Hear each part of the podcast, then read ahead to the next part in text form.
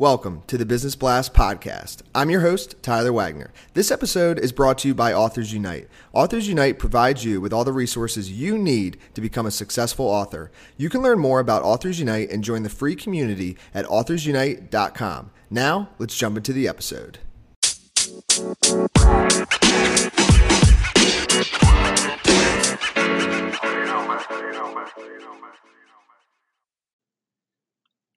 All right, everyone, welcome back to another episode of the Business Blast podcast. I'm your host, Tyler Wagner. Today I have Tim Martin with us. He's the founder of successisvoluntary.com. So, welcome to the show, Tim. Hey, thanks for having me on. I'm, I'm honored. Of course, man. Pumped to have you on. And uh, we'll dive into the first one. The first question I have for you, Tim, is what is the best story from your life that has an underlying valuable message? You bet. Well, it was 1999. I had been in a leadership position in the insurance business for just about nine months, is all. And I won a trip to Hawaii. Uh, I took my wife, and um, we were able to take our kids. I had to pay for that out of my pocket, but we were able to take my kids with us. And four members of my team also got to go. And I looked around. We were sitting on the on a patio overlooking the sunset, drinking little drinks that had umbrellas in them, and and I look out, and three of the four of my guys are out there. One is walking on the beach. One is uh, splashing in the pool. They're they're with their spouses. Another one is sitting at the table with my wife and I, uh, having these drinks. And, and I got I got really emotional. I started crying, and the reason I started crying is I realized that not a single person that I was looking at, plus the other one that was missing, I don't know where he was, but I knew there was no chance that they would have been able to afford a trip to Hawaii like this, and it was offered to them through their company. And I knew that I had just a little bit to do with that success. They did the work, but I offered them the opportunity and it provided some guidance, pointed them in the right direction. And I knew right at that moment in time that that was going to be my life's work. How am I going to help people get started and be successful? Hmm. And what is the most valuable piece of information we should know that's within your expertise or industry? You bet. In my industry, being uh, insurance based, um, I have yet to see anybody fail who set two appointments a day. If they'll just go out and set two appointments, uh, even if they're in leadership, set two interview appointments per day. I've never seen anybody be anything less than wildly successful, let alone fail. And what's your best piece of overall business advice? So, not necessarily industry specific.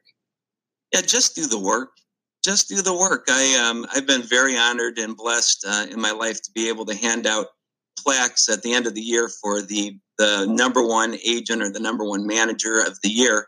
And we always give them an opportunity to speak, and uh, you ask them what makes them special, and they'll just say, "I go to work every day.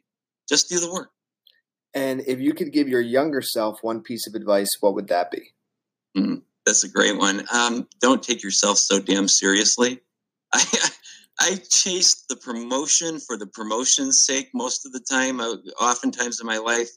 Um, and I focused my self worth based upon the title on my business card.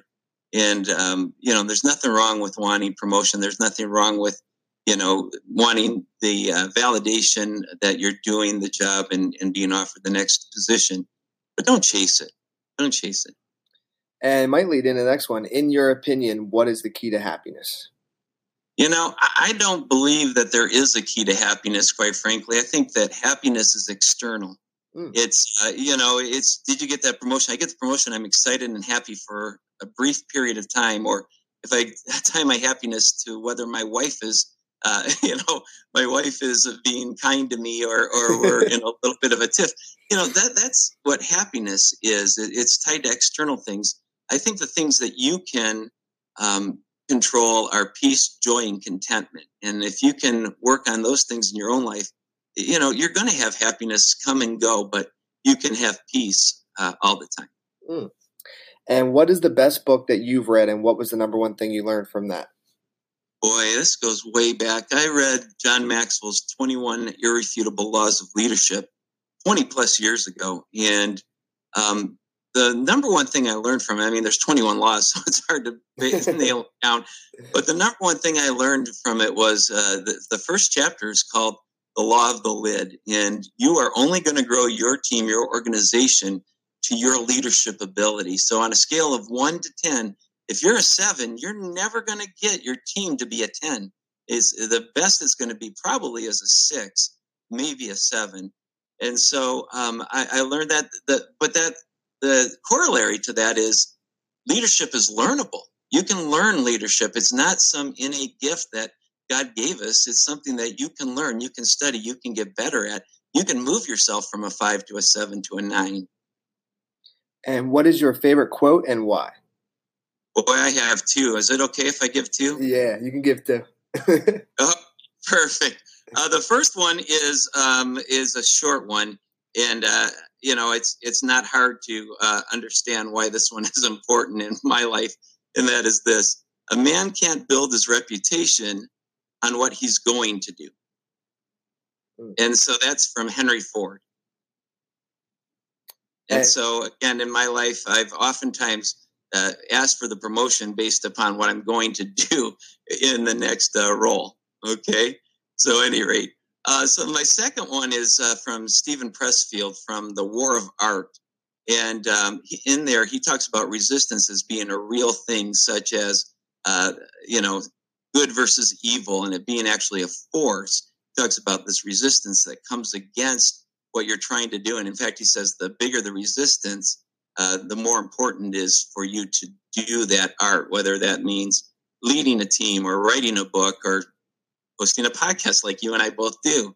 And uh, any rate, here's the quote. He says, uh, Resistance has no conscience. It will pledge anything to get a deal, then double cross you as soon as your back is turned.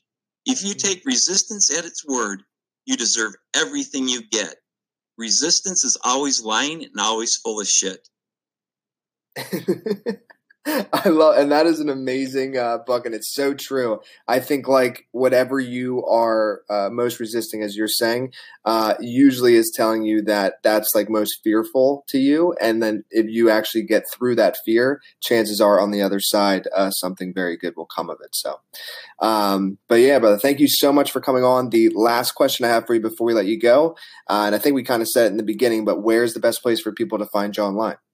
You bet. It's uh, real simple. Um, www, of course, dot successisvoluntary.com. It's a lot of S's in there. Successisvoluntary.com. Perfect, man. Thank you again for joining us. We appreciate it. Thank you, Tyler. Glad to do it.